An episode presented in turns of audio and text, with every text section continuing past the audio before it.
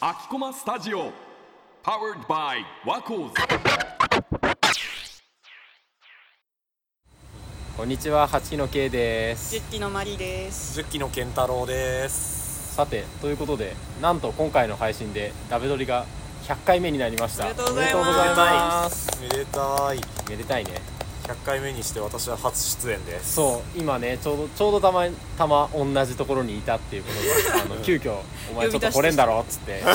っと来てもらいました。ケンタロウ君です。K さんはそんな怖いことは言いません安心してください。ありがたいです、本当に。で、100回目を迎えたということで、はい、皆さん聞いてますか？ダベドリ聞いてます。聞いてもらいたいですよね。僕もちょっと全エピソードを聞いてるわけじゃないんですけど、やっぱりそもそものこの企画がなんか短いエピソードを何発も出して、それがどっかの誰かに引っかかればいいねっていうのをやっぱコンセプトにしてやってきた企画がこうやって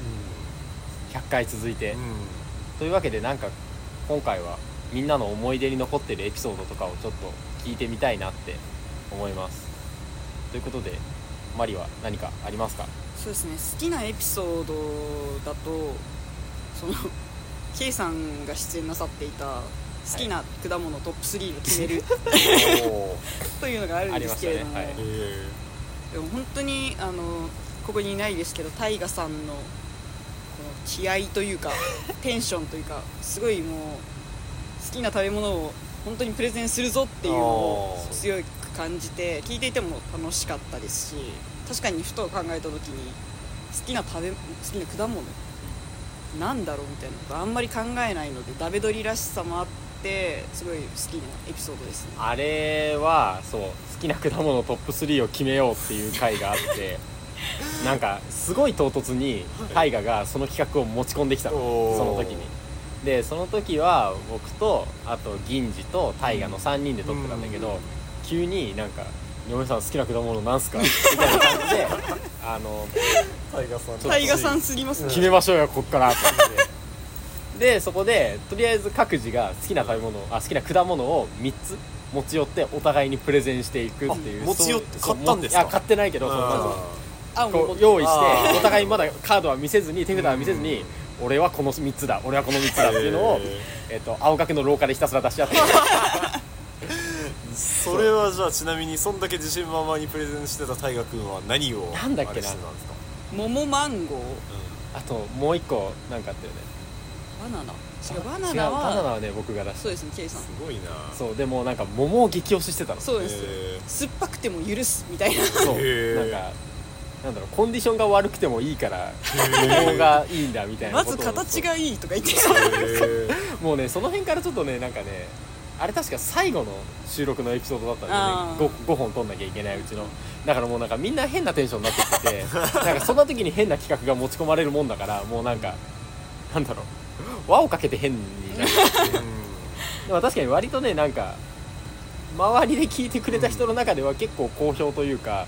なんか良かったねって言ってくれるのは多いけど、でもなんか喋ってる途中はなんかこれ何やってんだろうなっていうのを結構ずっと思ってたかな。でもその輪に輪をかけたその変な感じになったのが逆にこうやって刺さってるってことじゃないですか。まあね、そう、なんかたまにそういう変なテンションになっちゃう回っていうのは正直あって、僕がちょっと一番辛かった回として覚えてるのが、第1回プレゼントセンス選手権っていうのがあってそれは聞いた？聞きました。それは聞きました。そう、あれの企画が本当に謎なんだけど、なんか男4人と女1人っていう、そういう座組だったのね、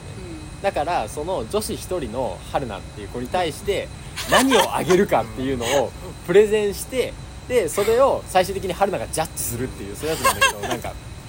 終わってみたら男全員何かしら傷ついて終わったみたいな感じになってて面白いから聞いてほしいんで、ここでは詳しく言わないんですけどね、カッカさんっていう8期の方がぶっこんだりね。そう、なんか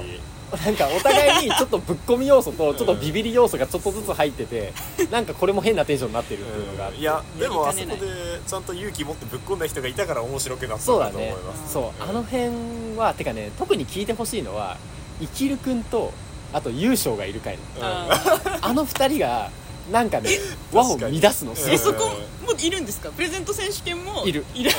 しかも、ね、めっちゃ面白かった、その時って、はい、その月の収録って結構まとまって行ってて、うんうん、その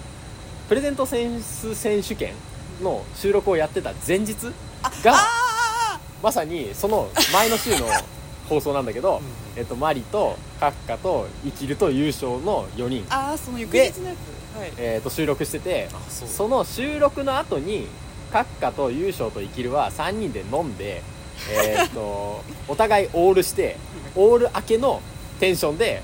俺たちの収録に来たの。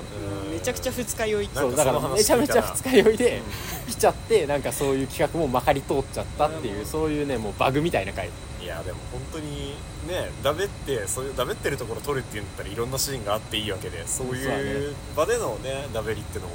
一つ面白い要素っていうか。